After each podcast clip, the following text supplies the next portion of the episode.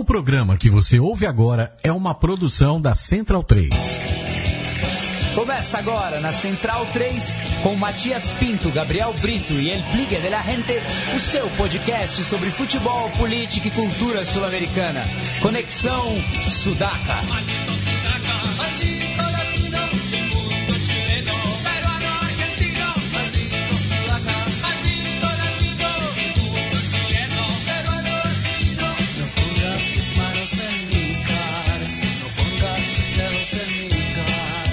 Buenas ouvintes da Central 3, está começando mais um Conexão Sudaca. Após uma semana na qual estivemos ocupando e resistindo as cages, essa semana estamos aqui novamente ocupando e resistindo na sua placa de áudio. Meu nome é Matias Pinto, como sempre estou com meus companheiros de batalha aqui no estúdio Sócrates Brasileiro. À minha esquerda, ele que veio com a sua prancheta tática Felipe Domingues, El Bigla de la Gente. Tudo bom, Bigla? Tudo bem, Matias. Prazer retornar aí aos estúdios Sócrates Brasileiro.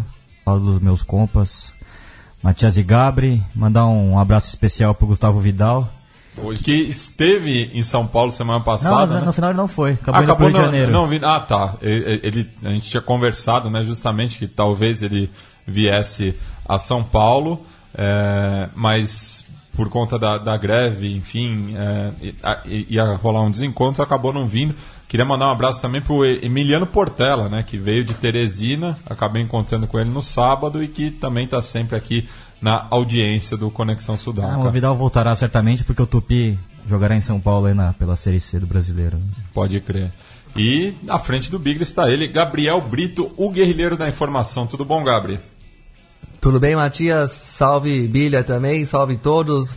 Grande abraço aí, estendo a saudação para o Gustavo Vidal e para o Emiliano Portela, grandes ouvintes, pessoas que são diretamente responsáveis pela motivação de cada vinda aqui na rádio, de cada programa que a gente faz e que dão sentido mesmo para isso aqui que nós estamos fazendo toda semana e para continuar levando para frente.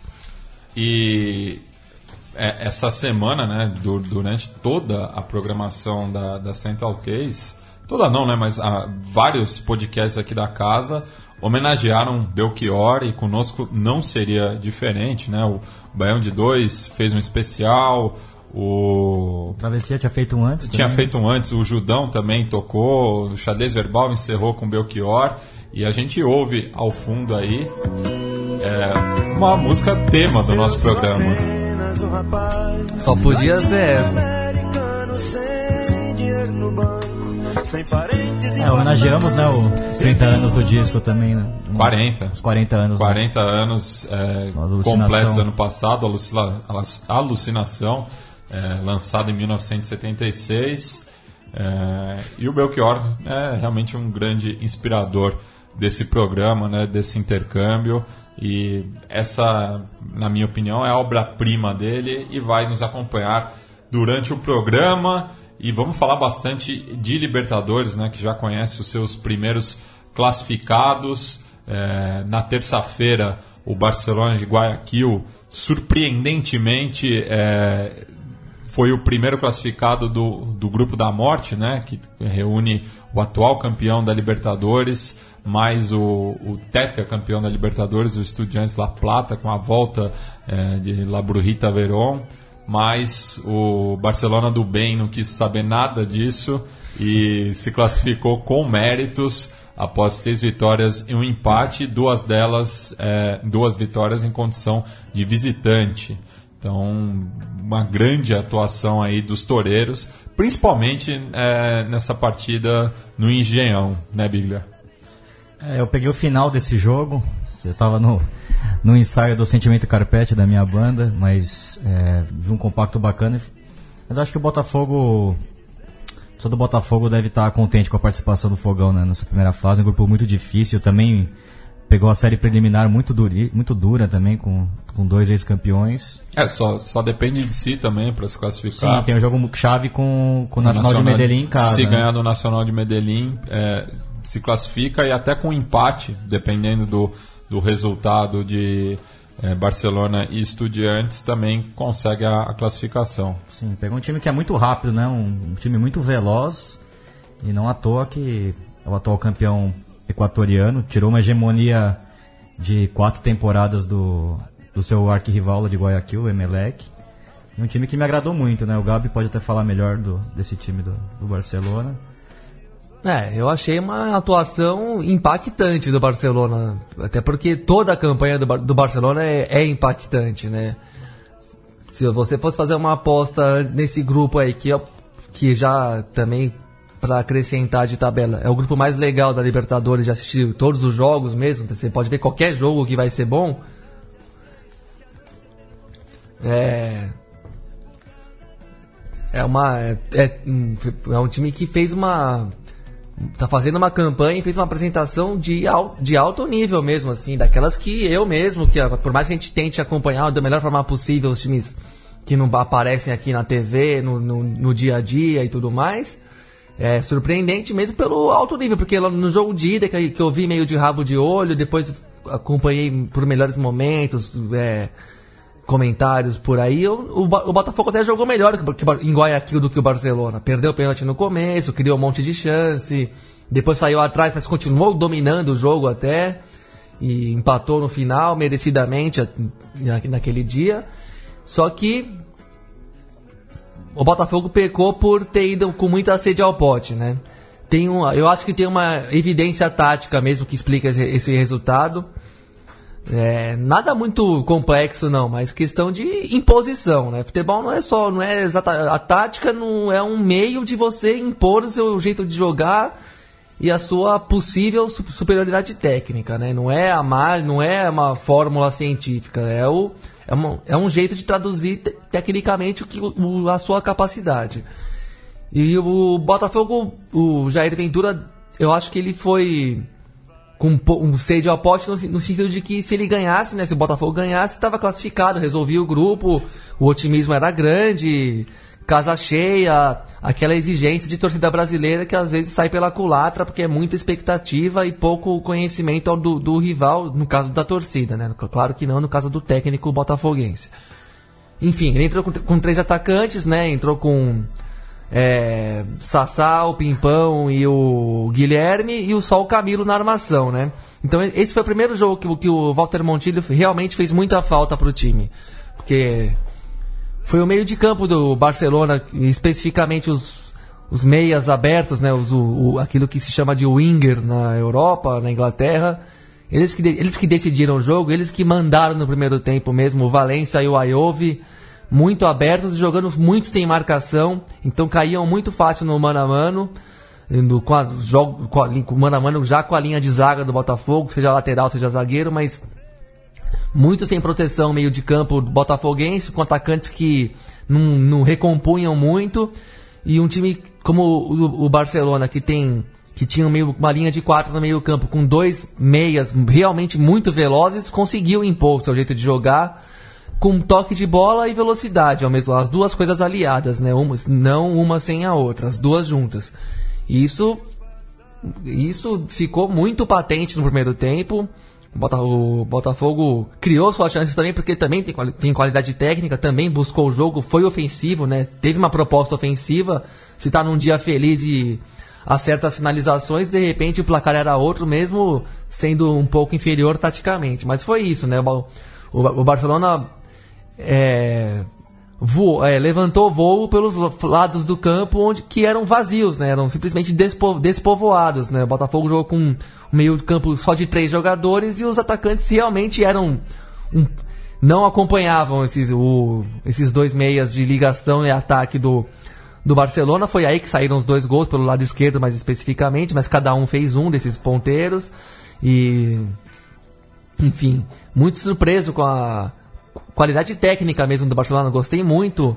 Outro dado relevante no jogo, mas isso tem a ver, às vezes, não só com, com a questão técnica, às vezes o tático e, a, e, o distanciamento entre os jogadores forma isso, né? Mas o Botafogo errou mais que o dobro de passes do Barcelona, né? E isso explica muito também porque o Barcelona conseguiu controlar o jogo no primeiro tempo, quase fez o terceiro gol logo de cara no segundo, numa jogada ensaiada de escanteio espetacular, assim, até mesmo tendo o gol, o gol sendo anulado, é, é daquelas que você fica. Que o, você fica em choque mesmo. Uma jogada rápida de escanteio curto, mas com tabela rápida, enfiada de bola, linha de fundo, tudo perfeito, por pouco, o impedimento correto foi marcado.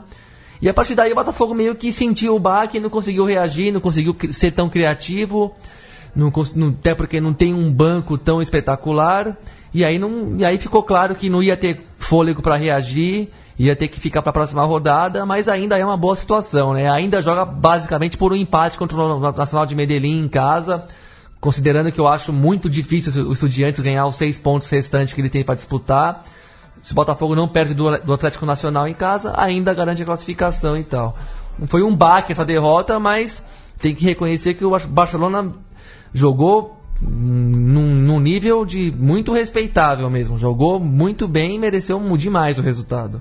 E o outro jogo do grupo, né, antes da gente passar para é, Nacional contra Estudiantes em Medellín, mandar um saludo para o Jonathan Alves, né, o atacante doble chapa do, do Barcelona de Guayaquil, autor do segundo gol, ele que nasceu ali na fronteira entre Brasil e Uruguai. E a gente vai ouvir agora o nosso Léo Lepre, o capo da Barra Centralina, falando de um, de um acontecimento extra-campo no Atanásio Girardot que chamou a atenção é, tanto nossa quanto do, da imprensa argentina.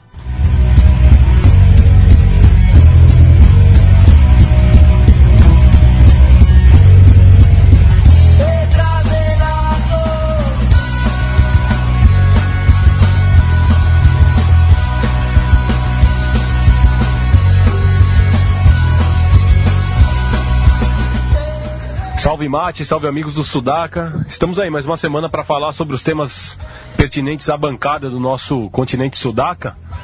E essa semana a gente teve aí na quarta-feira o jogo entre Nacional e Estudiantes lá em Medellín. E o que chamou a atenção da imprensa argentina foi uma, uma publicação na rede social do Popeche, é, aquele famoso sicário, talvez o mais conhecido ou que ainda continua em, em relevância dos sicários do finado Pablo Escobar, onde ele aparece ao lado de alguns é, integrantes da Barra Brava do Estudiantes de La Plata, né? A famosa Los Leales. E ele aparece ali fazendo menção aos líderes e fazendo alguma, a, a, algumas menções à palavra ou ao termo lealdade, né? Querendo fazer algumas analogias entre a torcida do Estudiantes e a lealdade que ele, Popeste, mantinha com o, com o, o finado Pablo Escobar. É, ele está trajando algumas roupas do, do Estudiantes de La Plata, está trajando um gorro.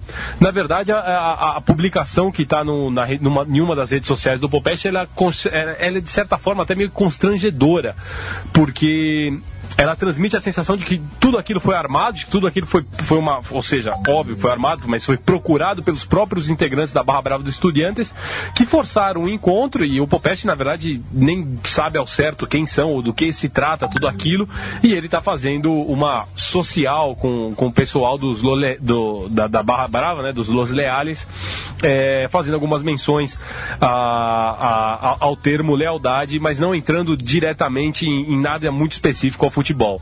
Então fica aí o registro de mais um tema polêmico, porque muito na Argentina levantou-se o debate, depois da publicação disso, levantou-se o debate em, em, em, em, torno da figura do Popeste, né? Sobre o que esse homem representa e se essa idolatria, ou seja, de você ir até Medellín e procurar um homem que, se eu não me engano, teve uma, uma pena de 23 anos de detenção, se tudo isso vale a pena, é, se vale a pena se procurar um, um homem desse, um, um, um, homem com histórico desse, para servir de referência, se essa idolatria que está em torno, que gira ao redor do Popeste e ao, ao, às coisas que foram realizadas na época do Pablo Escobar, que, que acabou virando um, um personagem já hollywoodiano, né? ainda mais depois das séries do Netflix. Então, é, fica aí o registro dessa, dessa visita, desse encontro entre os Barra Bravas do Estudantes de La Plata e o Popeste. Salve Mate! Aproveito para mandar um abraço para todos vocês e semana que vem estamos de volta aí com mais algum tema relacionado à bancada ou ao futebol sul-americano. Seguimos aqui fazendo o aguante desde o Paravelancha del Conexión Sudaca. Abraço, hermano. Nos vemos.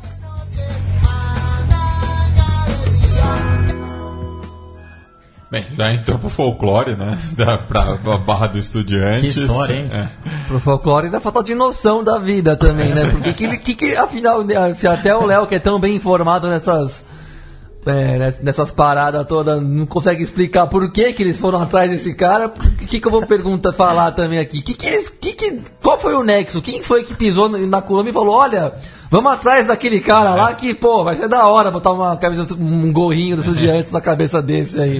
E fica a ideia. Eu queria entender outra coisa também. O que, que os colombianos acharam disso, né? É, isso, não. isso que eu fico curioso um pouco. Imagino que, que deva pegar muito mal, né? Porque na, no resto do mundo existe, existe um culto, né? A, a figura do, do Pablo Escobar, não vamos ser hipócritas de dizer que não. É, é- ele é- faz parte do, do imaginário popular, inclusive sendo personagem de séries, filmes, enfim. Não, livro, tá uma Livro, febre, é. inclusive, que eu O- queria o- até perguntar pra vocês se vocês sabem por que que tá essa loucura toda. É série, o é filho livro. dele teve recentemente no Brasil lançando Foi, é livro. verdade. Então, é, faz parte do, do, do imaginário popular, mas é, é uma imagem que a- o, o povo colombiano quer se dissociar, né? Não, não tem é, esse, essa questão. Um, um amigo meu, inclusive o, o Biglia, que, que me apresentou, o Diego Caldas, torcedor do Milionários, é, estava criticando a própria torcida né, do, do- dos azules lá de Bogotá, dizendo que eles rechaçam né, é- é- é- essa a, a figura do, do, do Pablo Escobar, apesar de, de muitos fazerem prestarem reverência ao mexicano, que era é, braço direito do, do Pablo no cartel de Medellín. Mas a torcida do Milionários de uns tempos pra cá também é, te- tem feito alusões ao poderoso chefão. É um personagem de ficção, mas é, é- tá, tá ligado no, no- no mesmo mundo, né? Apesar, A, a ficção que lá é muita realidade. é, né? a- apesar de que o, o- o Poderoso Chefão tem, tem muita gente que passa um pano porque o, o- o- o Don Corleone é, não queria se envolver com o tráfico de drogas. Era um, é, tinha É, um lado benfeitor É. ali. Mas enfim, de qualquer forma, tá, tá ali no, no, no submundo, né? Mas imagino, de- depois até fiquei com essa curiosidade agora, Gabi, vou acompanhar como foi a repercussão da, dos veículos colombianos em relação a essa, é, essa gauchada aí da, da, da enteada do, do, do Estudiantes. Agora, sobre o jogo, comentando rapidamente também, acompanhei especialmente o primeiro tempo, né? Que foi um, um pouco antes do Botafogo e Barcelona. Estudiantes hum, muito pobre em campo, muito sem. Não é à toa que o Verão voltou a jogar mesmo, deve, como di- diria o Romário. Eu, eu tô olhando aí, tô olhando aí, eu vejo que tá fácil demais, por isso que eu não paro. Acho, que, o, acho que o Verão pensou a mesma coisa e falou: quer saber, eu vou jogar essa porra, essa Libertadores aí. Mas é um Tem- time tem repleto espaço. de. re- É um time repleto de, de veteranos, né? Isso que chama atenção. Tem Quatro, o quatro campeões da Andújar, Chapo Libertadores. Branha, De Sábato. Ainda tem o Aguirre Garay e o Viata, que também são dois jogadores já rodados. É, o Guerreiro é um pouco mais, mais jovem, né? mas O Viatri também, mas é um time É. que não tem, não tem bossa mesmo, não tem graça. Jogando sem o Otero, que é o colombiano, né? Aquele atacante que fez até um gol de falta bonito no Botafogo. Tá, tá machucado e tem o filho do Cassini, do Faz volante muita- também, né? Ex-volante do Boca. faz. Esse, o Otero é era um único jogador mais ou menos interessante, com- novo aí nesse time. Então, é um time que não tem recurso, não tem o que fazer. De, de outro lado, o, o Atlético Nacional, o atual campeão, aproveitou para estrear no campeonato, né? Com isso, ganhou fácil, pressionou e dominou o jogo inteiro. Demorou 30 e poucos minutos para fazer o primeiro gol, mas tava mandando o tempo inteiro. E, e- e apesar do desmanche, né, após o- a temporada passada, é, dos 11 titulares, apenas um não estava no plantel em 2016. Sim, é que basicamente subiu o time reserva, é, né? Que o, é o Dario Moreno, que, que é rodado, né? Jogou na, naquele Once Caldas do começo da década. É, tava, tava fora da Colômbia, mas voltou é, pro, pro futebol local e fez o, o segundo gol do, do jogo, né? No final do, do primeiro tempo. Ah, manteve o sistema defensivo, né? Tá o Armani ainda, o Boca Negra, o, Henri O. Henriques, o Farid Dias. É, perdeu o garoto lá que tá do Ajax, que é um zagueiraço, né? O Davidson Sanches. É Mas que do meio pra frente saiu Tá o quase todo mundo. É, só, só sobrou o Maquinelli Torres e o Ibarguen, né? Do- dos com mais cancha. Sim.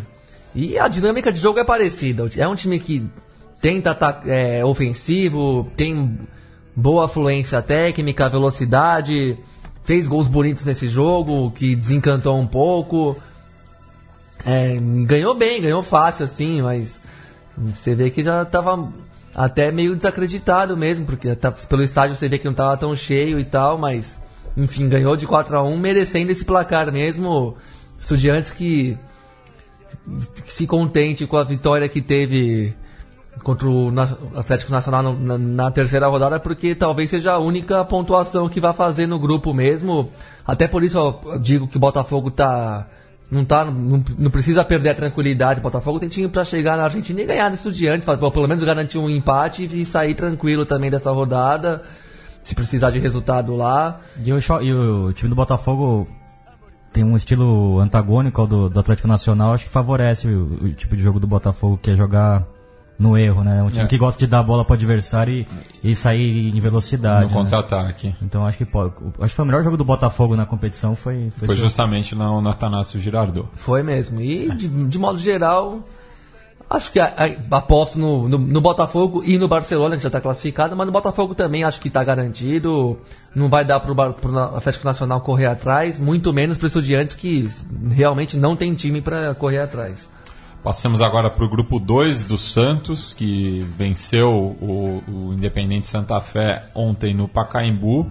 É um jogo bastante movimentado no primeiro tempo, que diminuiu um pouco o ritmo no segundo mas uma boa vitória do Santos que estava precisando de uma vitória dessas para convencer a sua torcida que a, é, aqui em São Paulo apoiou, né? Sim, foi... Um bom público, 30 mil pessoas. Foi um belo jogo, assisti a partida, é, mas novamente o Santos não jogou bem, né? Isso, isso que chama atenção.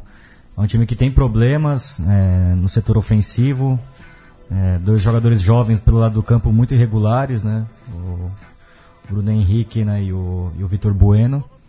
E também, o, apesar do, do gol, o Ricardo Oliveira também não está numa grande fase, né? Acho que já está pesando um pouco a idade e ele não ter feito a pré-temporada, ele que vem de lesão.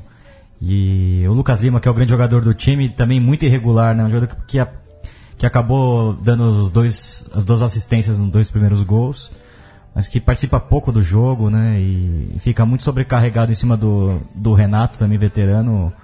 É, porque o time tem um pouco de influência, né? Um time que gosta de ficar muito com a bola. Eu acho que é, é, é, o grande é o grande legado desse, desse time do Dorival. Mantém isso, tem bastante paciência com a bola, mas do outro lado é um time que desarma pouco, né? Deixou o, o time colombiano tocar bem a bola. É um time perigoso, principalmente o Jonathan Gomes, o meio argentino, fez um grande primeiro tempo. É um desses jogadores argentinos que, que dá gosto de ver ainda. É, parece que bebeu um pouco da fonte do, do grande Omar, Omar Pérez, que estava no banco. É, enfim, um time um time que fez um belo primeiro tempo. É, e, o, Jonathan Gomes é um dos remanescentes do, do, do, do time do Santa Fé. Não, perdão, ele chegou na, na temporada seguinte, né? A, a, ao título da Sul-Americana? Ao título da, da Sul-Americana, mas... Mas é muito interessante, é. porque o Gustavo Costas já tinha feito uma, uma teve uma passagem anterior né, pelo Santa Fé, campeão nacional, e voltou e reconquistou o título né, na temporada passada. É um time que toca muito bem a bola. Né? O Gustavo Costa sempre gostou desse tipo de jogo. Ele tem uma história muito bonita ligada ao Racing, né? ele que é torcedor, aliás, foi, era mascote daquele time de 67 do, do Racing. É, campeão intercontinental e da Libertadores. Completa 50 anos esse título, segundo semestre. Exatamente. Não tem né, o time de botão desse time. Não, Vou tá, falar tá, aí, tá aí uma ideia. Boa, boa. Enfim, ele também jogou na, na fase difícil do Racing, no, o time que subiu, né, do, do Racing no, com o Alfo Basile de técnico. Depois foi campeão como jogador também no, na Supercopa de 88. É um, é um cara que gosta do bom futebol, né? Ele mantém aquele losanguinho no meu campo clássico da Argentina. Gosta de jogar com dois atacantes de engante. Eu acho bonito que ainda tenha que tenha algum treinador que, que tenha coragem de jogar nesse sistema que foi muito forte nos anos 90 e e é um clássico legado do futebol argentino que muitos técnicos argentinos trabalham na Colômbia e levaram um pouco da, dessa escola, né? Que, e é realmente é um time que, que respeita muito a escola colombiana de jogar. E, e uma pena que desse grupo o Santa Fé ou o Strongest devem brigar pela essa segunda vaga e são duas equipes agradabilíssimas, né? Vi também, depois vamos falar um pouco do Strongest, realmente um time que, que encanta principalmente o ataque. É, falar agora do, do conjunto Gualdinegro de La Paz, mais uma vitória contundente no, no, nos seus domínios e também é, não, não dá para manter aquela narrativa, ah, mas é, é altitude, né? Porque toda vez que o The Strongest desceu do altiplano nessa edição da Libertadores, também fez jogos bons, né? Principalmente aqui na Vila Belmiro, que a, a derrota por 2 a 0 não representa o, o, o que foi o jogo, né? Um time que tem repertório, sabe se defender também, como mostrou na temporada passada ao vencer o São Paulo no Pacaembu, fez uma partida corretíssima taticamente, jogando por uma bola e conseguiu a vitória aqui no Pacaembu. E, e, quando, e quando quer sair pro jogo também mostra a qualidade, principalmente o pessoal do ataque, muito sagaz, o, com o Matias Alonso, uruguaio, que se movimenta muito, o chumaceiro que corre por todo canto, Pablo Escobar que é um jogador de inteligente, sabe dar uma bola, sabe dar um último passe, também incomoda, e outros dois volantes também com, com boa chegada. Enfim, um time que. É que, Bom, que, que, tem entrosamento, né? Tem entrosamento. E não tem muito a ver também falar de altitude contra times que, vez como o esporte de cristal, que frequenta jogos na altitude. Já está acostumado com essa situação. Não, o, o, primeiro tempo foi 3 a 0 também, né? Em geral, você usa a altitude, a altitude como explicação para você perder o jogo no segundo tempo, né? Quando você põe a língua de fora mesmo e falta gás, ou quem sabe em final de primeiro tempo, mas o o, o, terceiro gol saiu aos 37 do primeiro tempo, né? Quer dizer, foi coisa de time que realmente supera o adversário com todas as letras mesmo, sem discussão. Acho que vai sobrar pro, pro Santa Fé essa, essa desclassificação aí, porque o Santos com esses empates que conseguiu fora de casa, pode não ter jogado tão bem, mas foram empates preciosos, né? Garantiu ali, pode até se dar o luxo de perder do, do Strongest na prática, que depois vai pegar o Sporting Cristal muito provavelmente morto na última rodada em casa e se dá para resolver. É, e o, o Strongest vencendo o Santos, né? Ele força o Santa Fé a ter que ganhar os seus dois próximos compromissos, é, inclusive contra o próprio Strongest, mas o, o saldo do, do conjunto tigrado é de 4, enquanto que o Santa Fé está zero, né? Tá zerado no saldo de gol.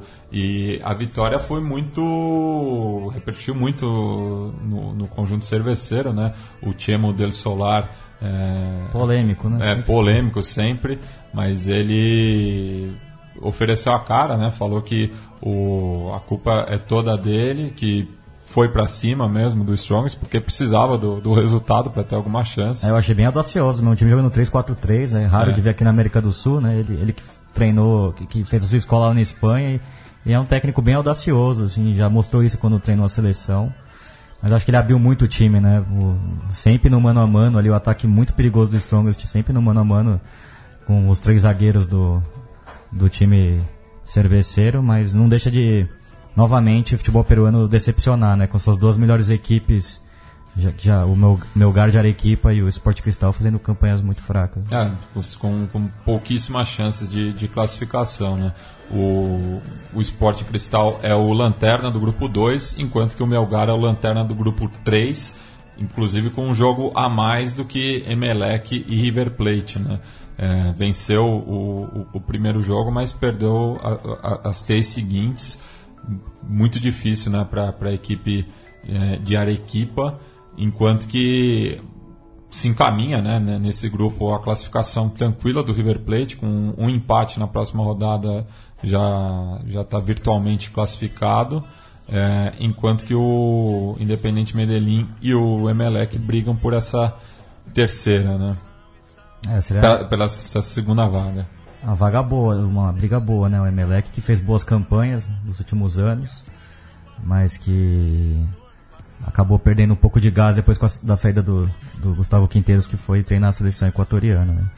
E... Enquanto que o Jim vem de vice-campeonato colombiano, também é um, é um é time que, que, também tem, tem camisa e vai ser um confronto importante. E na semana que vem é, é, desse grupo que acontece o único jogo, né? O River Plate recebe o Emelec no Monumental de Nunes na quarta-feira, dia 10 de maio, a partir das 19h15. Passamos agora para o grupo 4, que já tem um brasileiro classificado. Nós não sabemos qual. Porque. E a parada é duríssima é, na última a, rodada, hein? A única combinação é, impossível desse grupo de classificação é São Lourenço e Universidade Católica. Do resto, as outras cinco combinações podem acontecer nessa última rodada, com um ligeiro favoritismo do Flamengo, que com apenas um empate se classifica, enquanto que São Lourenço, Atlético Paranaense e Universidade Católica precisam vencer os seus resultados e torcer contra, né? Mas vai ser um jogo duríssimo, né? Vai estar um clima no novo gasômetro de, de decisão, vai lembrar um pouco o que foi aquela final da, da Mercosul, Mercosul de 2001. É. E o São Lourenço, é interessante, né? Como o São Lourenço cresceu, eu acho que tem muito a ver com, com a greve na Argentina, né? Os times argentinos começaram muito mal, o São Lourenço principalmente, e o time subiu, subiu muito de, de produção, né? Tem um, tem um time experiente, é, bem treinado pelo Aguirre, e eu gostei muito da partida do São Lourenço, muito inteligente, é, conseguiu pressionar o, o Atlético Paranaense em seu campo com muita agressividade, muita personalidade, grande número de torcedores do São Lourenço também, né? Na Arena da Baixada. E fez uma grande partida, né? O Belucci, o Ortigosa, o Mussis, um trio de, de volantes forte. O Bland novamente goleador, né? Ele ah, o São Lourenço entrou no eixo, o Flamengo que agradeça por ter se, de certa maneira, feito todos os pontos é. em casa, isso é importante. Mas vai ser muito barra pesada garantir essa classificação lá. A sorte do Flamengo é que eu duvido que o Atlético Paranaense vai ganhar no Chile até porque a Católica tem um bom time, fez um bom jogo, jogo Flamengo. O, o, grupo é difícil, ninguém tem tanto demérito de cair fora. Porque são quatro times bem competitivos mesmo. E, e, e lembrando, né, que a, a Católica é, não, tem, tem poucas chances de classificação para o mata-mata, mas tem a vaga da Sul-Americana também. Sim, tem esse. Então, é, Inclusive, é, aproveitar e é. queria que vocês colocassem a opinião de vocês aqui. O que, que, que, vocês acharam desse dispositivo aí de terceiro lugar na Copa Sul-Americana? Eu acho interessante, acho que é legal sim, mas acho que devia ter sido. Devia valer mais do que pro terceiro colocado do grupo, porque que joga que tá jogando até maio, que já não é pouca coisa, devia valer isso para quem caiu fora da pré-Libertadores. É, são, são os dois melhores. Os dois melhores da pré-Libertadores também vão, vão. Também vão. É, eu acho que deviam ir todos, né? É. Até porque a Sul-Americana é um torneio um pouco mais democrático mesmo, é mata-mata, então é, é, Mais, é mais fácil para você ir depurando os times, tem menos calendário, quer dizer, menos jogos né, no total. Mas enfim, acho que é legal sim, cria uma motivação a mais aí pro. É, é pra não ter marmelada pra também, ter, né? Pra é. todos os jogos valerem mais também. E acho que é legal de modo geral mesmo. É. Então. Agora. Depois de recuperar como recuperou o São Lourenço, duvido que vai ser difícil eles não ganharem, eles não eles saírem, saírem de Boedo eliminados. Até de Barro por, Flores. De, de Boedo. é. Mas vai ser em Boedo nas próximas vezes. É. De Barro Flores. Mas... Um, um abraço para o Bruno Fares, nosso ouvinte que simpatiza com os Cuervos. Mesmo porque, né, depois que foi campeão, não conseguiu pa passar de fase de grupo mais nenhuma vez o São Lourenço, né? É, foi eliminado 2015 naquele grupo com o São Paulo, São Paulo e Danúbio. E não jogou a última no edição. ano passado ficou fora, então acho que não, não tá muito afim de ficar fora de novo no, no grupo, né? É meio que hora de começar a revalidar o, a, a, credencial de campeão recente aí. E teve também muito. E como muito... você destacou, é um time que começou de, agora que entrou mais em forma, você vê que tem valor técnico mesmo. Aí não é não, tão. É, é só, só o ato falho aqui. O São Lourenço participou da edição do ano passado, caiu no grupo de Toluca e Grêmio, acabou é, sendo eliminado. Fora, Mas fez uma campanha péssima que não lembra nada a do título de 2014, sendo que essa sim, né? Porque começa com uma derrota é, no Maracanã. dura no Maracanã. mas vai decidir contra um, um, time carioca em casa, dependendo, nesse, dependendo desse resultado e de outro. E onde, num grupo onde os quatro chegam na última rodada podendo se classificar. É. é. um grupo vai ter bastante emoção mesmo. E com um chileno também. Um chileno também, é. São várias semelhanças. Agora, a Botafogo, o Atlético Paranaense foi um pouco decepcionante. Nossa, perdeu dois, dois jogos em casa por 3 a 0 coisa raríssima. Absurdo até. Mas também achei muito equivocado deixar o G2 no banco. Acho que é um ótimo jogador. Um cara tem que ser. Mas é uns conservadorismos que a gente não entende aqui na hora de tirar de tirar jogador que não tem tanto nome assim, mas tem talento, mas não tem essa cancha toda, e às vezes não se confia. Como falaram ontem no Trivela, como o Leandro falando no Trivela sobre o Ajax na Liga Europa, não tem essa. Se os caras, se, você, é bom, tem que jogar, se é semifinal, se não é, se tem experiência, se não tem, não interessa, tem que, tem que ser pela bola o critério sempre. E acho que foi péssima ideia deixar o G2 no banco. Fez falta, sim. Acho que é um jogador que faz diferença, que tem gás para jogar bem em 90 minutos. Porque, sendo que no Atlético tem ótimos jogadores veteranos que De repente, esses poderiam ser mais armas de E segundo ele tem tempo. rodagem para aquele defensor que chegou na semifinal, né? Exato, Fez uma grande né? Libertadores Ele já. fez uma grande Libertadores, exatamente. Não vai ter medo Não de é mais grande moleque, coisa. né? É. Apesar de ser novo, já tem experiência e eu acho que o Atlético tá, tá apostando muito nos veteranos, né? É. Lúcio Gonzalez ali já no- numa fase. Que é uma mania recente de técnico brasileiro, né? Até, inclusive o Tite que chegou na seleção, que é o melhor técnico do país e tudo mais, aposta demais em quem tem nome, às vezes gratuitamente mesmo. Vou citar, inclusive, a- o péssimo negócio que o Tite avalizou pro, pro Corinthians no ano passado, que foi liberar o Marcial pro, pro Cruzeiro, um volante promissor que voltou, inclusive, ainda bem que voltou, e depois liberou o Michael também pra Ponte, pra Ponte Preta, que é um volante excelente, para trazer o Williams, que simplesmente comeu e dormiu um ano no Corinthians, com todo o respeito, mas foi tava não, respeito nenhum, porque tava de sacanagem mesmo. É, terminou como terminou o ano lá no, no brasileiro, melancólico, né, tomando bucha do Cruzeiro na Copa do Brasil e na última rodada do Brasileiro de forma lamentável. E teve o dedinho negativo do Tite aí também, né? A gente elogia quando merece, mas avalizou uma, um- uma- um veterano limitado no lugar de dois garotos da base excelentes e, e tudo mais. E o Atlético Paranaense caiu nessa. O técnico brasileiro faz muito isso ultimamente, porque a carência de talentos também criou um complexo de que todo jo jovem bom não tá no Brasil, tá fora, se tá por aqui é porque não é tão bom assim. Não é bem assim. O futebol, o futebol brasileiro ainda tem um grau de competitividade alto. Se você comparar com as ligas do resto do mundo, vai ser duas, três que você pode colocar acima, não mais que isso. Enfim.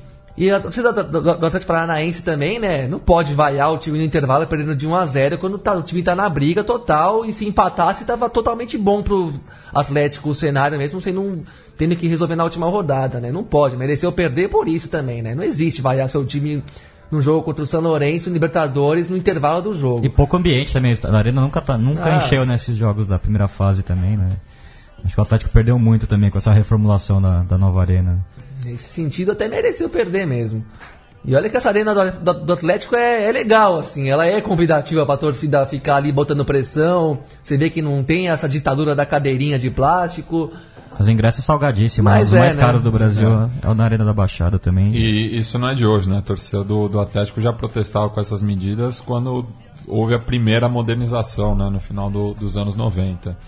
É, passar agora para o grupo 5, o grupo de Palmeiras.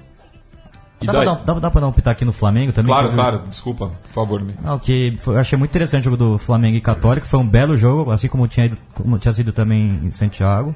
Católica é um time perigoso, né? Novamente o Santiago Silva, né? Que muita gente corneta, mas é muito perigoso. Fez um gol muito sagaz. Mas é muito que está sendo muito criticado no Chile também.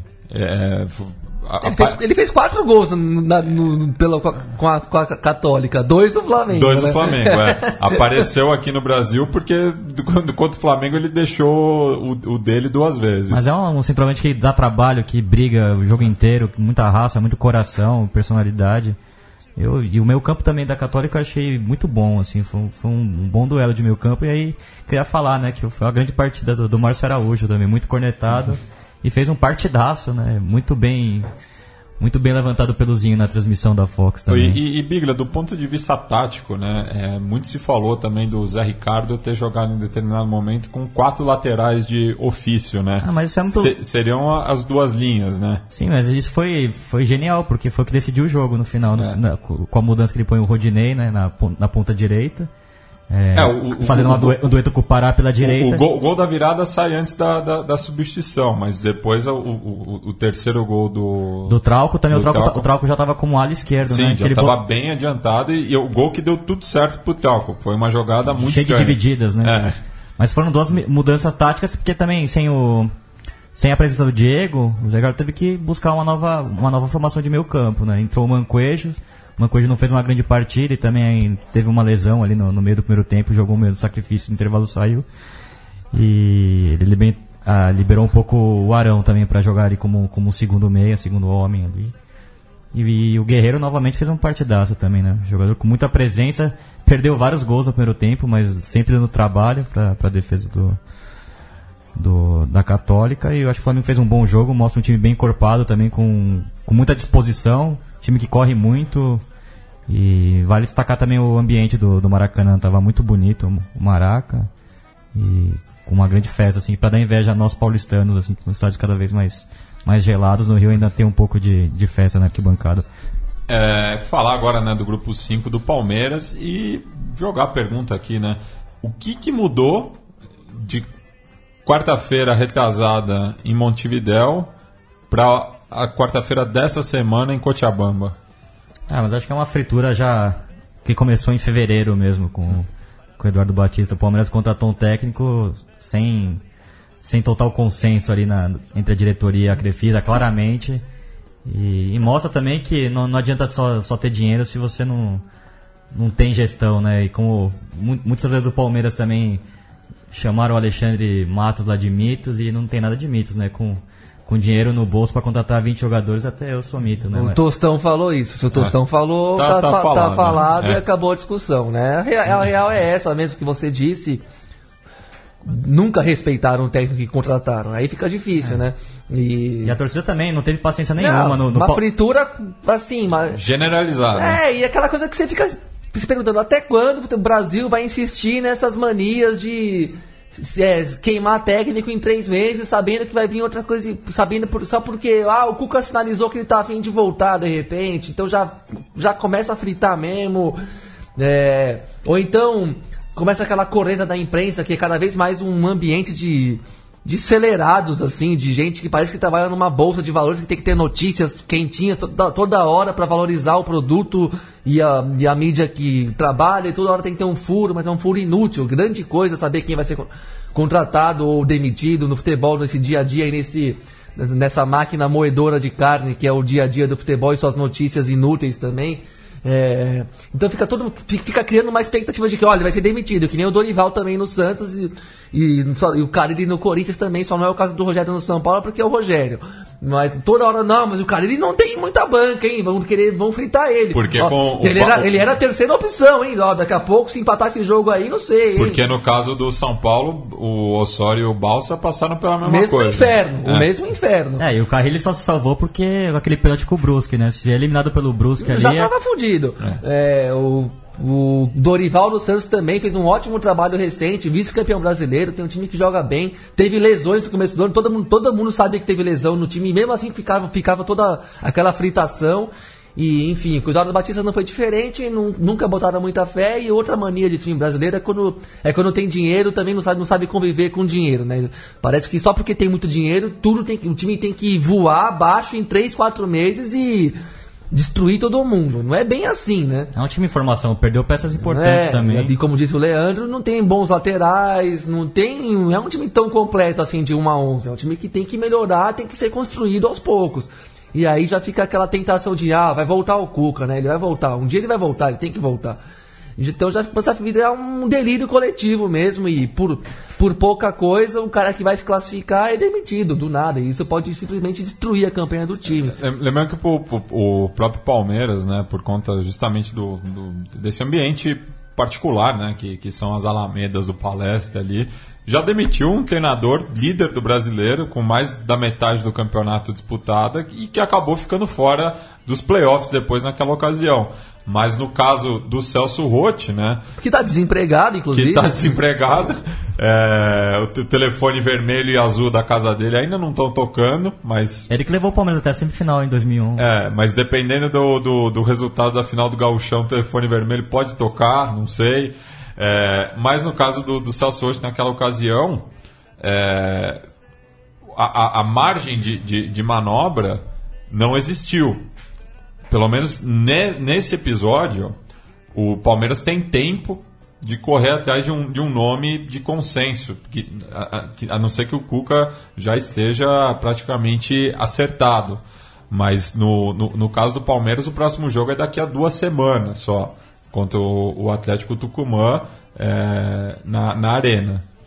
Então, dá, dá tempo de, de, de, trabalhar, ao contrário da, da, daquela ocasião no qual demitiram já na, na sequência, é, na reta final do campeonato e o resultado foi, foi aquele. Palmeiras que liderava acabou fora do mata-mata. É, mas é, a situação. O Palmeiras não está classificado ainda, mas só uma tragédia tira essa vaga, né? Teria que perder para o Atlético Tucumã por dois gols e a- ainda o, o Jorge Wilstermann Ganhar é, no Uruguai. ganhar no Uruguai. En- Enfim. Ah, é, aí já é, é haja tragédia mesmo, É. né? não dá. Não, o, o Jorge Wilson, na verdade, teria só que empatar. Mas o, o Atlético Tucumã tem que ganhar por, por dois gols. Eu Não vejo essa situação acontecendo. E falando do Penharol, né? Que não tem nem o consolo da, da Sul-Americana. Porque com a derrota em Tucumã já está eliminado é, até da, da, da Sul-Americana. E daí levanta nessa questão a- o, o apequenamento né, do, do, do Penharol no século XXI que disputou poucas edições da Libertadores e dessas eh, competições só, só passou para o mata-mata em duas ocasiões. E teve aquela, aquele É. espasmo que foi o Ah, vice-campeonato de que- que foi a 2011, exceção. Que inclusive serviu para iludir um pouco, né, eu acho. É, recuperar um pouco assim da, da, da, da moral, mas mesmo assim foi, foi muito pouco. O Pe- O Penharol, eh, no século XXI, tem passado vergonha fora do Uruguai. E até dentro, mas, Mas até- principalmente fora. Até por não ter revelado muitos jogadores também nessa, É. nessa fase, né? Gestão da Miane. O Né? Nacional revelou bem mais, né? O Perol pega acho que muito jogador dos times, dos, dos equipos ticos, né? É, mas- Até trouxe o Leonardo Ramos, que é um cara que trabalha com, com a base, né? Sim, mas o Penharol caiu num- numa, nesse, nessa, nessa dinâmica negativa aí mesmo, de não revelar muito, gastar o dinheiro que tem com jogadores de renome, mas que também não vão resolver tanto porque já não estão no auge da carreira. É, teve a construção do estádio também, que pode ter Teve, pesado um pouco economicamente. Acho que tem uma política anterior ao estádio que deu certo no 2011. Os veteranos conseguiram fazer o time na raça, chegar na final. Então meio que se acreditou que dava pra ser daquele jeito. E alguns jogadores que só brilharam naquele campeonato, né? É. o Martinucci, o Oliveira também, o centroavante. Também. E E o Aguirre que se mostrou um grande técnico também, que fez um bom trabalho, era um time que defendia muito sim, bem é também. Uma, uma confluência ali de bons jogadores que ainda tinham que dar, né? Os, os dois Rodrigues na defesa, o Silva no, no gol, que tem uma carreira consistente até agora. Então era um time melhorzinho também. A fórmula foi repetida sempre com versões pioradas. E é isso, né? Tem, tem uma, uma matéria no Referi, né? Que é o caderno esportivo do, do Observador, né? No Uruguai, o que mostra que foi o, que o- a, a- a promessa não cumprida do Damiani, o presidente né, do Penharol, que prometia regenerar o clube depois da- nessa fase pós-estádio e, os- cujos, e os resultados foram lamentáveis, né? Fez um campeonato uruguaio horroroso no segundo semestre do ano passado, entrou entrou em posição de descenso de- ne- nesse campeonato, o que é inacreditável, né, pra gente que tá fora do Uruguai saber disso. Foi eliminado pelo Esportivo Luquenho na última Sul-Americana, de forma também decepcionante, e fez essa campanha ho- horrível no, no primeiro. No, nesse grupo aí da Libertadores. Eu vi uns 3, 4 jogos do Penharol, não, não gostei de nenhum. Mesmo contra o Pa- Palmeiras, quando abriu 2 a 0 foi meio que na loucura, meio que na surpresa. Fez um gol de com fal, faltoso no começo do jogo. Acho que foi aí também o jogo que meio que desiludiu um pouco os palmeirenses em relação ao Batista, porque ele tentou um, um 3-4-3 que não tinha nada a ver de fato, foi muito mal nesse jogo, depois ele corrigiu e virou. Mas o Penharol péssimo tecnicamente, fez 2 a 0 meio que na vontade, na- no embalo.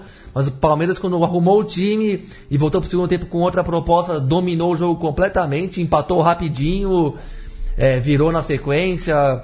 O Guru Seara, inclusive, realmente. justi- Fraquíssimo, Fraquíssimo, fraquíssimo. justifico. Agora eu entendi aquela.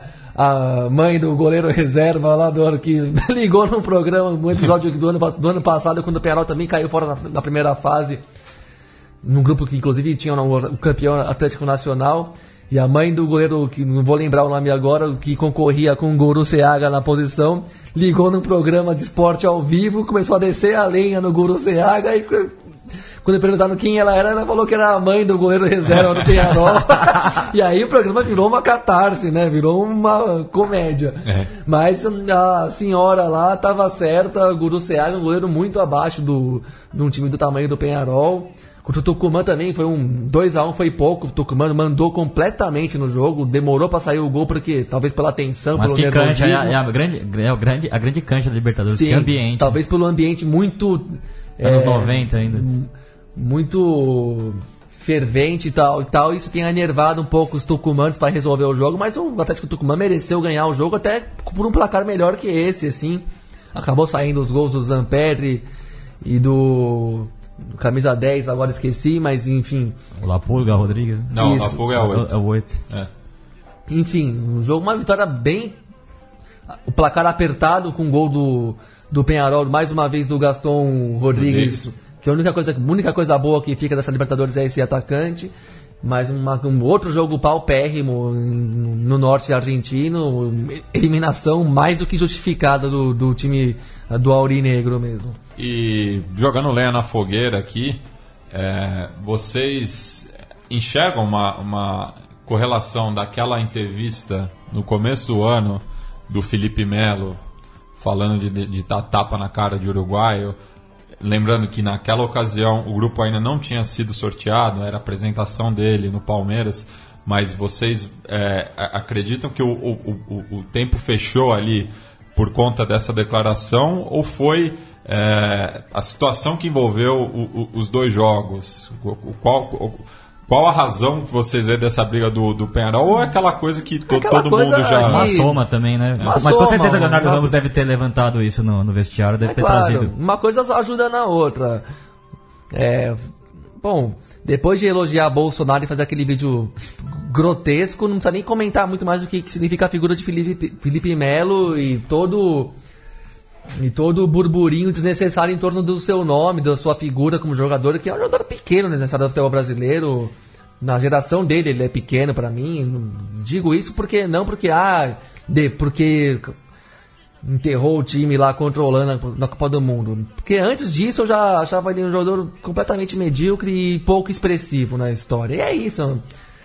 É um cara que se já tá se sabota pela, pela própria boca e pagou esse preço um pouco, né? Vai jogar linha na fogueira, você colhe, quem semeia vento colhe tempestade, né? Basicamente é aqueles ditados da vovó sempre fazem sentido no final das contas, né? Só teve sorte também que o Teve Penharol... um pouco do elemento clássico do futebol também, né? O Penharol eliminado em casa no, no estádio novo, mais uma, mais uma vergonha tá passando, vergonha entre aspas, mas mais uma decepção em, ca- em casa, di- diante da torcida, má fase, cobrança interna. O Penharol tá tendo o seu próprio inferno astral também. Aí junta uma coisa na outra, o fato de ter sido o jogo do aqui da capital em São Paulo decidido no, no acréscimo do acréscimo também gera um pouco mais de ranço entre os times, né? Tem todo esse negócio, tem, enfim, uma soma de elementos que gera uma essas é, esses arranca-rabos aí do, do clássicos do futebol sul-americano, ainda que tenha se excedido um pouco ali, aquela, aquela história do portão sendo fechado é um negócio meio esquisito mesmo. Mas de resto, sinceramente, não me levem a mal, não vi nada demais que aconteceu ali naquele jogo no Uruguai. Inclusive fazendo uma recompilação né, de, de outras grescas né, do, do, do Penharol eh, na história. Aquela do. O Big Grande estava conversando nesse programa na, na semifinal da 90. Mercosul de 99, que o, o, o Penharol varre o Flamengo do, e do aí gramado ninguém se. centenário. Você vê que o Felipe Melo ele, é meio- ele é meio que é convidado a, ser- a sair do campo, né? É. Como zagueiro do Penharol, chegar apontando pra ele sair, sai, sai, sai, sai. Em 99 não teve essa conversa, não. É. É, todo mundo tomando soco e chute. E... E não, e tava todo mundo, tava Até Anitta Gandula, polícia, jornalista partidário, É. todo mundo. É, todo mundo. né? Essa ainda foi light, se querem saber o que a gente pensa de verdade. Essa daí ainda perto do que já foi. Essa daí não tá, não tá no top 5, não, do Penharol. A única figura foi o Ivolanda, uruguaio lá. Inclusive, inclusive, se você procurar o vídeo no, no, no YouTube Peleias de Penharol, vocês vão ver o, O- o- a o- compilação. a compilação ali, o, todo o, rescaldo histórico. É, e no, no, no, no Uruguai tem a expressão alô Penharol, né, que fala justamente de- de- de- dessa questão, né, da, da, da garra, que o, o, o Penharol, é, ao contrário do, do, do Nacional, é, valoriza muito mais isso, né, o, o, Nacional sempre foi uma equipe mais técnica, e isso é uma diferença bastante clara no, no clássico, né, mas em, é, ao contrário disso também circulou na internet aí um, um- um- não sei qual é a veraci- veracidade disso também, mas é o- o- os mandamentos do Nacional em relação ao clássico, como se portar no clássico também, mas mostra que é, é uma situação sempre muito complicada, Mas a gente vai lembrar de um clássico uruguaio que completou 30 anos é, no domingo retrasado, é, que é o famoso clássico de Los Ocho contra Once. Recuerdos de Ipacaraí.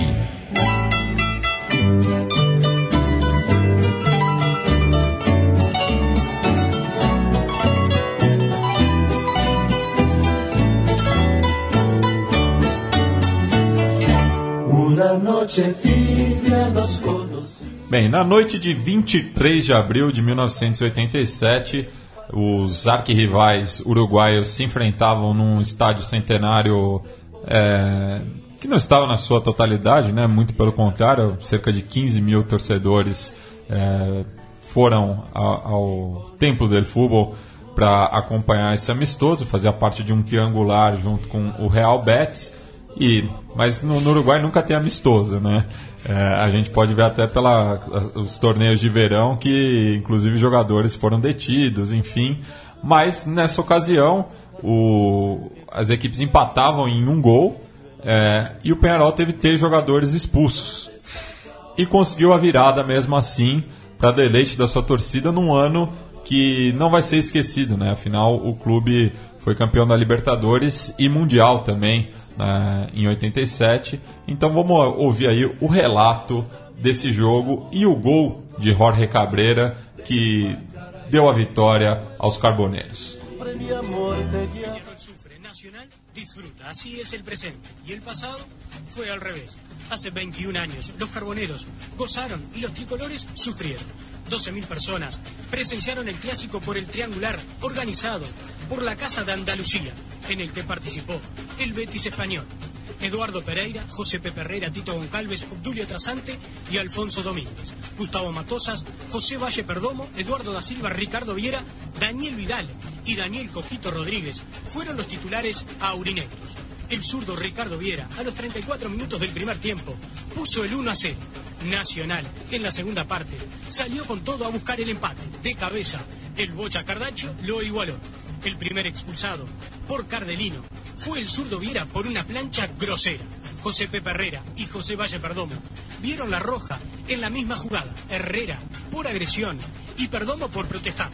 Jorge Cabrera y Diego Aguirre ingresaron por el Pollo Vidal y Coquito Rodríguez. Entre ellos armaron la jugada del 2 a 1 que gritó Cabrera. El 23 de abril de 1987, ocho jugadores de Peñarol le ganaron a 11 de Nacional e hicieron historia. Va cargando el equipo de Peñarol. El pase profundo, largo para Diego Aguirre. El golpe de cabeza cortito buscando la izquierda. Carga con Cabrera. Se manda los dos al ataque. Corre por el sector izquierdo. 4 5 de Nacional para marcarlos. Dos para atacar en Peñarol. La va tocando Cabrera. Viene para Aguirre. Abierto por derecha. Subiendo como para ayudarlos. Le está con Calve. Tocó para Cabrera. Puede estar. Remató. ¡Gol!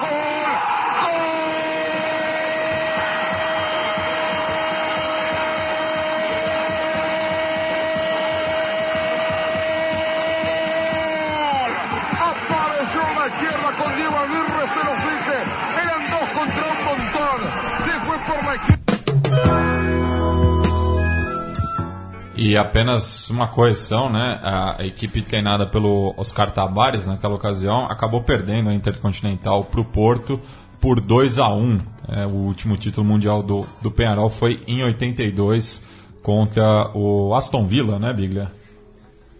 82 sim, Aston Villa. Aston Villa, é, que inclusive o, o príncipe Jajá, o Jair, que jogou no Inter, ganhou o carro da Toyota e não dividiu com seus companheiros, o que era uma, uma praxe né, é, nessa ocasião.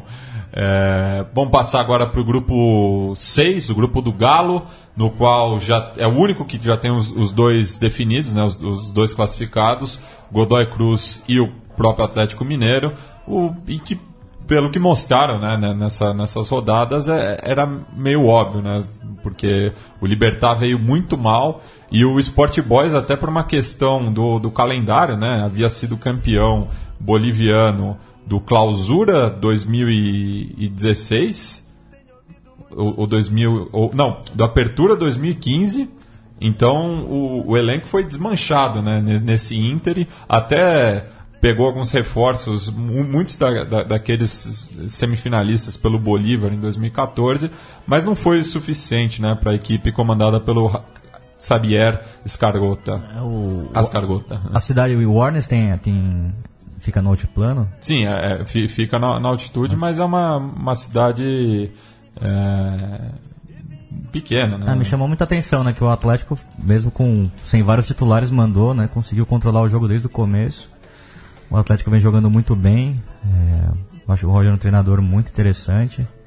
É, depois vamos falar um pouco do Grêmio, né? Eu acho que o Grêmio caiu muito com É, a- a- só, só uma coisa, São Biglia. O Warner já é na descida né, é do, do altiplano. Fica no departamento de, de Santa Cruz, de la Sierra. É, deu pra perceber que o, que o, o Atlético jogou com, com, com muita intensidade física, né? Se fosse talvez em Potosí, La Paz, seria diferente, né? O cenário da partida. Mas o Atlético muito bem, já poupando jogadores para decisão contra o Cruzeiro no domingo. Assim como o Cruzeiro também fez no seu jogo da Copa do Brasil, em que venceu o Chapecoense por 1 a 0 é, Poupou o Robinho, também o Michael Suel e o Fred, seus três homens mais importantes da frente. E os, os demais jogadores que entraram foram muito bem, somente o Casares, que é um jogador talentoso, que teve, teve seus problemas extra-campo, mas pode ser um jogador importante. O Elias novamente fazendo boa partida, tem um meio campo forte mesmo, o Galo. Jogadores de, de qualidade, eu acho que o Atlético é um do- dos fortíssimos candidatos ao título. Pelo elenco que tem e por- pelo que vem jogando também. E É, não, acho que a vitória mais importante do que essa foi contra o Libertar em casa mesmo, que foi um jogo bem mais duro, bem mais difícil. E. Nesse, tanto que o Atlético até, esse- nesse caso, foi um jogo mais fácil mesmo, tecnicamente fácil mesmo. Pro, pro time que tem o Atlético, não é à toa que se permitiu uh, poupar o time, meio que sabendo que mesmo assim ia lá pra ganhar, tem mais elenco, mais riqueza mesmo de material humano, não tem nem comparação, então foi meio natural, um atropelo bem natural, assim, quando o Sport Boys diminuiu, voltou no segundo tempo logo, o Atlético voltou mandando de novo, fez dois gols rapidinho e, e acabou com o jogo de vez. Enfim, mas a vitória contra o Libertar que foi mais, mais relevante, mais, o time foi mais desafiado tecnicamente e ali foi um jogo sofrido. E os né? veteranos resolveram. Os veteranos resolveram. E é isso que não tá claro no time do Atlético ainda. Porque não tá claro que se os veteranos forem titulares absolutos, o time anda. É um dilema parecido com o Atlético Paranaense, ainda que eu considere o elenco do Mineiro, do Galo, superior mesmo, e com jogadores, mesmo os veteranos, também menos veteranos e mais E tem outras boas opções no ataque, né? Que o. Otero é bom jogador, o Casares Otero, também. Casares, é, Michael Suel também é um Ma- bom. Michael Suel, hum, enfim, tem tem o Luan se voltar, mas é que tá meio tá difícil, mas tem mais peças, tem elenco bom e agora deu uma aliviada para fechar o grupo aí com o Godoy Cruz em casa e garantir classificar de bom, um grupo que não é tão emocionante mesmo. Ah, e o- e interessante o Godoy Cruz, né? Que não faz uma grande campanha no Argentina, mas que, que pratica um bom futebol. O Lucas Bernardi, é, emblema do News Old Boys, aí começou na carreira. e é um técnico que certamente bebeu muito do, daquelas grandes equipes do, do News Old Boys. Que, ele Que ganhou fácil também do Sport Boys lá de 3 a 1 e inclusive meio que deu a dica para o Atlético de que dava para priorizar o confronto contra o Cruzeiro mesmo, né? É, e o próprio Godoy Cruz que fez uma boa apresentação é, contra o Libertar em Assunção também, que acho que foi a chave para essa classificação antecipada. E com um empate em Belo Horizonte garante o primeiro posto, né? Lembrando que nessa edição também haverá sorteio na próxima fase, não vai ser mais o, o chaveamento olímpico. Então, Ainda bem, né? é. Nada a ver esse ranqueamento que não dizia nada, porque um grupo sendo independente do outro, você não tá provando quem é melhor que quem, quem é o sexto ou quem é o quarto, não tem nada a ver. Melhor enganoso, né? Separa oito pra cá, oito pra lá, primeiro de um lado, segundos do outro, sorteia, evita o confronto do time de times que já se enfrentaram na primeira fase e fica mais fica mais legal. Até porque o São Lourenço classificou em 16 e Décimo foi, quinto. 15 foi Porque o campeão. 16 foi o Nacional querido. Nacional, cara. É, fo- foi, A um- final do- foi a final. Os, os dois piores é, classificados se enfrentaram na final naquela ocasião. É, passar agora para o grupo 7, que não teve jo- jogos essa semana, né? foram apenas na semana passada, no qual o Lanús empatou com o Zulia na Venezuela, enquanto que o Nacional recebeu a Chape e venceu é, uma vitória contundente no Gran Parque Central é, e a- até pelos próximos jogos, né? é, acho muito difícil que essa- essas vagas não fujam de Lanús e Nacional. Aí são duas boas equipes e já com um processo mais longo, né? Até por isso acho que Lanús e Nacional passam. E Lanús o- atual campeão argentino. E o próprio Lanús também que se complicou também por conta da, da greve, né? Perdeu para o Nacional é, no sul de Buenos Aires, mas eu acho que tem tudo para vencer a Chape é, em La Fortaleza e bateu o Nacional também do outro lado do Rio da Prata. E são desses, dessas equipes periféricas que eu boto uma fé e que pode, de repente, tirar uma equipe brasileira e surpreender num, num- possível confronto de mata-mata. Até porque tem jogadores rodados, né? O Pep Sandi, o Lautaro Acosta, que jogou, o Braguieri, o Max Velasquez. Tem um- uma base já de, de, de um bom tempo. Um time que pratica bom futebol. Concordo com vocês, e acho que é isso mesmo. Só que, ah, de outro lado, o Chapecoense e Zulia não estão fazendo campanhas nada vexatórias, então Também não, é. tem que jogar, podem jogar de cabeça erguida, sem medo, sem muito medo da- das coisas, porque O próprio Zulia venceu o Nacional em Montevidéu. inclusive deu um calor no Lanús no jogo que foi 1 a 1 na Venezuela, que até fiquei surpreso assim. O jogo foi muito difícil pro Lanús, foi um jogo equilibrado lá e cá até o, até o final do jogo mesmo, assim, os dois times se atacando e buscando o gol o, o gol até o fim, e os dois gols do jogo foram dois golaços, assim, né? E a Chape também fez bons jogos e tá bem aí na Recopa também. Teremos o. É, tem Semana que vem também a, a continuar decisão. na caminhada e, e jogar pelo vamos dizer não jogar pelo pelo feeling mesmo pelo sentimento por tudo que por toda a impor- importância de cada momento da, da vida da Chapecoense ne- nesses primeiros passos pós tragédia então isso por um lado também tira o peso né e enfim o grupo está encaminhado para esses dois times como vocês falaram eu concordo mas não é, é bom não descartar 100% o Zulia e a Chape De acordo. E fechando, né, o grupo 8 do Grêmio, no qual o- os, três primeiros chegam com chance de classificação na última rodada. É, o Guarani acabou vencendo o Zamora ontem é, na Venezuela, enquanto que o Deportes Iquique bateu o Grêmio em Calama. E daí tem uma questão, né? Desde 2014, com, com aquela União Espanhola, né, que se classificou na liderança do grupo eh, com o São Lourenço, que uma equipe chilena não avança para o mata-mata da, da Libertadores, né? Eh, a Católica ainda tem chances, o Iquique também, mas eh, em ambos grupos correm por fora, né? O Iquique vai à Assunção decidir essa vaga contra o Guarani, enquanto que o Grêmio, com um empate contra o já eliminado Zamora, se classifica em Porto Alegre. É, me decepcionou muito a partida do Grêmio e eu acho que tem muito a ver pelo, pelo fato de ter perdido seus grandes jogadores de meio campo, né? O Douglas e também o Michael, que eram dois jogadores que davam ritmo pro time, então eu acho que é um time muito frenético, depende muito do Lucas Barros, aí também entra outra discussão tática dos tempos do, do Roger, que gostava de jogar com o Luan nessa posição, com um ataque mais rápido, mais velocidade, mais dinâmica. E o Barros até tem feito boas partidas, tem feito gols, mas muda um pouco a característica do ataque. Acho que o Luan fica sobrecarregado. Acho que o Luan foi vaiado no último jogo é, em casa contra o Guarani de uma forma muito Esquisito mesmo Esquisito, Grêmio, né? é isso que você falou, um time muito frenético, frenético, tem momentos muito interessantes jogando, no- especialmente ofensivamente, mas tem os famosos apagões que não tem muita explicação, mas talvez por isso mesmo perdeu, o meio-campo perdeu força, não é à toa que o o Renato teve uma ousadia legal no jogo contra o Guarani, que foi a de colocar começar num 4-2-4 mesmo, botou todos, todos os bons atacantes que o Grêmio tem foram titulares, considerando Bolanhos um meia, mas um meia atacante muito ofensivo, né? Então é quase um 4-2-4, mas o Bolanhos machucou no começo, mas quando, quando o Grêmio já estava ganhando, aí entrou o Adilson, deu uma segurada. Mas hum, é isso, né? Um time que perdeu a força do meio-campo e talvez esteja aí a resposta para a instabilidade, né? Porque é meio decepcionante mesmo o Grêmio não tá um pouquinho mais garantido nessa aí. E um Iquique que fez uma campanha meio blazer, somou nove pontos já e ganhou do Grêmio de virada, que é uma coisa que eu não esperava, E o não. Renato reclamou da arbitragem, realmente o primeiro, o pênalti foi, foi absurdo mesmo, né, do, do Ramiro, não foi nada, também a, a falta que gerou o segundo gol também não aconteceu, mas o Iquique conseguiu controlar a partida, né, mostrou até um bom toque de bola, é, um time com qualidade também, já tinha feito um bom jogo também em Porto Alegre, apesar da derrota, mas que foi só consumado ali no, no final da partida. E, mas enfim, um jogo muito decepcionante, até porque não tinha ambiente, né? De, É, de então. visitar de- jogando longe da. E que, que acho que fica a 300 quilômetros de, de. No de- litoral, de Calama, né? No litoral. Enquanto que Calama fica no, no- no- próximo ao deserto do Atacama. Exatamente, e que, que é o porto, né? Que, de, que escoa todo o minério do Sim. norte chileno, né? Até por isso a equipe tem um poder econômico importante também, tem feito boas campanhas no, no campeonato chileno. E, mas acho que tem boas condições de, também de, de buscar essa vaga contra o Guarani. Guarani, o jogo que eu vi com o Grêmio, não mostrou ser um grande time.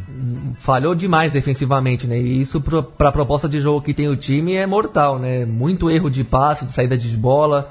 Até o Batista eh, comentando o jogo estranhou isso, criticou, né? Parece, parece que o time tem muita confiança no seu jeito de jogar e vai, e vai errando de um jeito meio esquisito. É, eu concordei com ele, porque é um time que realmente é forte, é firme atrás e, tem, con- confia na sua ideia de jogo. Só que estava muito mal inspirado, né? Muitos erros técnicos, técnico mesmo, passe errado, pichotada, enfim, tudo muito. a es- Uma expulsão por destempero ali no final do primeiro tempo que ainda deu tempo do time tomar o terceiro gol. O Guarani foi muito mal em Porto Alegre, mas não, não é um time. Não é, não é bem essa a, a realidade desse, do, do time do aborígene do futebol paraguaio, né? É um time melhor que isso. Aquele jogo contra o, é um grupo que é um, é um grupo que ficou meio esquisito mesmo, meio que meio inusi, uns acontecimentos um pouco inusitados aí no- ao longo dos jogos. Bem, e semana que vem, lembrando, né, só tem o jogo entre River Plate e Emelec na quarta-feira, mas temos as partidas de volta é, da Sul-Americana, não todos, né, porque tem, tem, tem equipes que só, só voltam a jogar no final do mês, é, então é, concordo que, que a Sul-Americana tem que ser anual, mas o- os jogos têm que ser mais próximos, né? Até para não, não perder o foco. Mas a rodada começa na terça-feira com Esporte Huancajo e Nacional Potosí, é, terça-feira, dia 9 de maio, 19h15.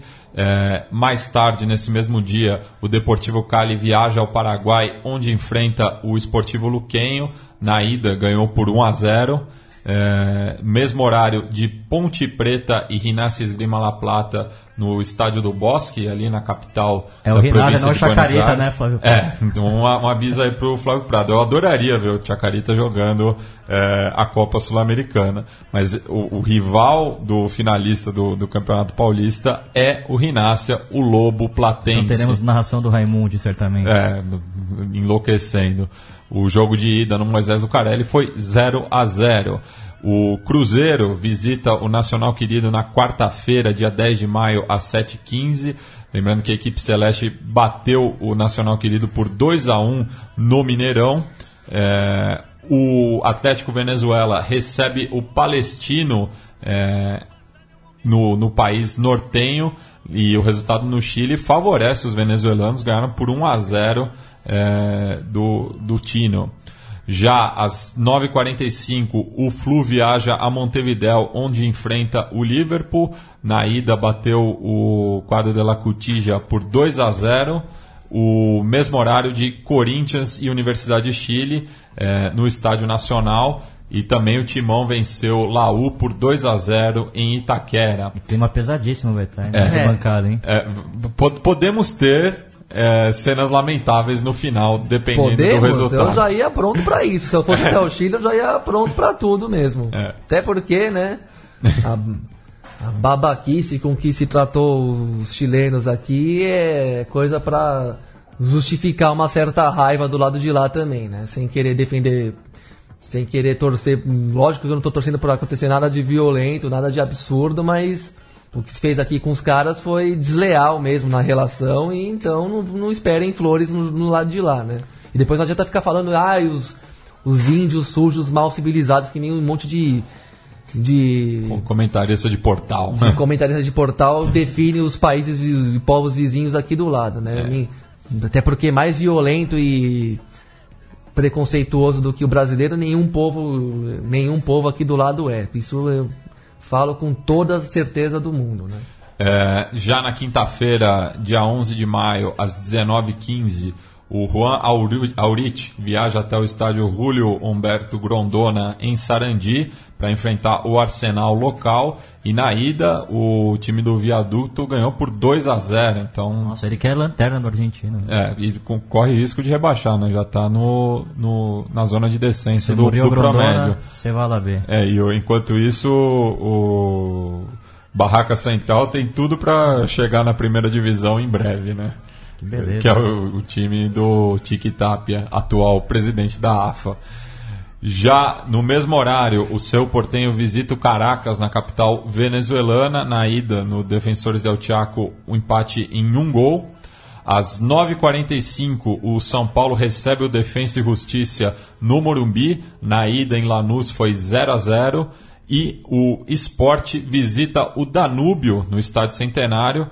É, segundo o Cássio Zirpoli, é, o- a última vez que uma equipe pernambucana jogou no Centenário foi há 62 anos.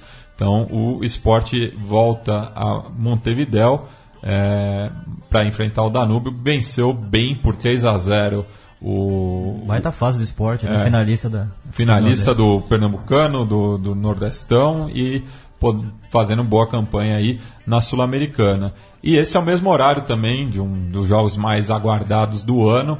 O, a Chape visita o Nacional no estádio Atanásio Girardot, podendo ser campeã da Recopa Sul-Americana, já que venceu a partida de ida por 2 a 1. Considerações finais, meus caros. Ah, mandar um grande abraço aí, foi um prazer fazer o programa. E vamos, vamos que podemos. Gabriel? É isso, nenhuma consideração especial, mas sempre um prazer estar aqui falando de futebol sul-americano, da nossa pátria grande, então, das, da liberdade. Assim, ainda muito aprazível Libertadores da América, porque sinceramente é o que eu estou assistindo mesmo de futebol ultimamente, liga, sem querer ser é, iconoclasta na crítica, nem nada disso, mas como tá chato o futebol europeu, como tudo se repete ano após ano e sempre chegam os mesmos times, sempre vai ter um ou outro que dá uma furadinha no bloqueio, mas até quem. Mas enfim, quem entende tá, sabe o que eu tô falando. E ainda é o, o campeonato que me motiva a ligar a TV e ver, e ver- e ver um pouco mais de jogo do que a patroa gostaria que eu visse, né? Mas tudo bem. Sem contar os prazeres de vir aqui na rádio e assistir a, a B Nacional lá do Matias aqui. Depois de muitos anos assistimos aí o, o Ferro Carril Oeste jogando em estava, Cabagito. estava ganhando por 1 a 0 do Rinácia Rui. É, deixa eu até conferir quanto terminou esse jogo, que estava aqui no- numa, numa janela aberta. Já, o, o jogo já terminou. Estou enrolando aqui também, porque tem breaking news, viu? É, durante o programa sol- soltaram uma bomba aí. O Ferro acabou ganhando por 4 a 0 do, do Lobo Rurrênio e fica na quinta colocação com 29, com 44 pontos, é, a 5 da zona de acesso. E o Tchaka ali. O é o Carril, o que, Ferro tem uma, Carril Oeste. tem uma- que tem uma história legal de reconstrução aí do clube recente, uma tomada, quase que uma tomada de poder dos sócios mesmos para no sentido de sanar o, sanear o clube em termos de dívidas e tudo mais e não perder a sede e, e revitalizar todo o clube Ferro Carril Oeste, então é uma, uma história legal aí que quem é- tiver um pouco mais de curiosidade vai, vai achar legal, se vai gostar de saber mais e pesquisar um pouquinho. É, é um bairro que tem. Cabagito é um bairro que tem poder aquisitivo, né? Pra, pra também pra, pra levantar Um esse belo clube. de um bairro. Sim.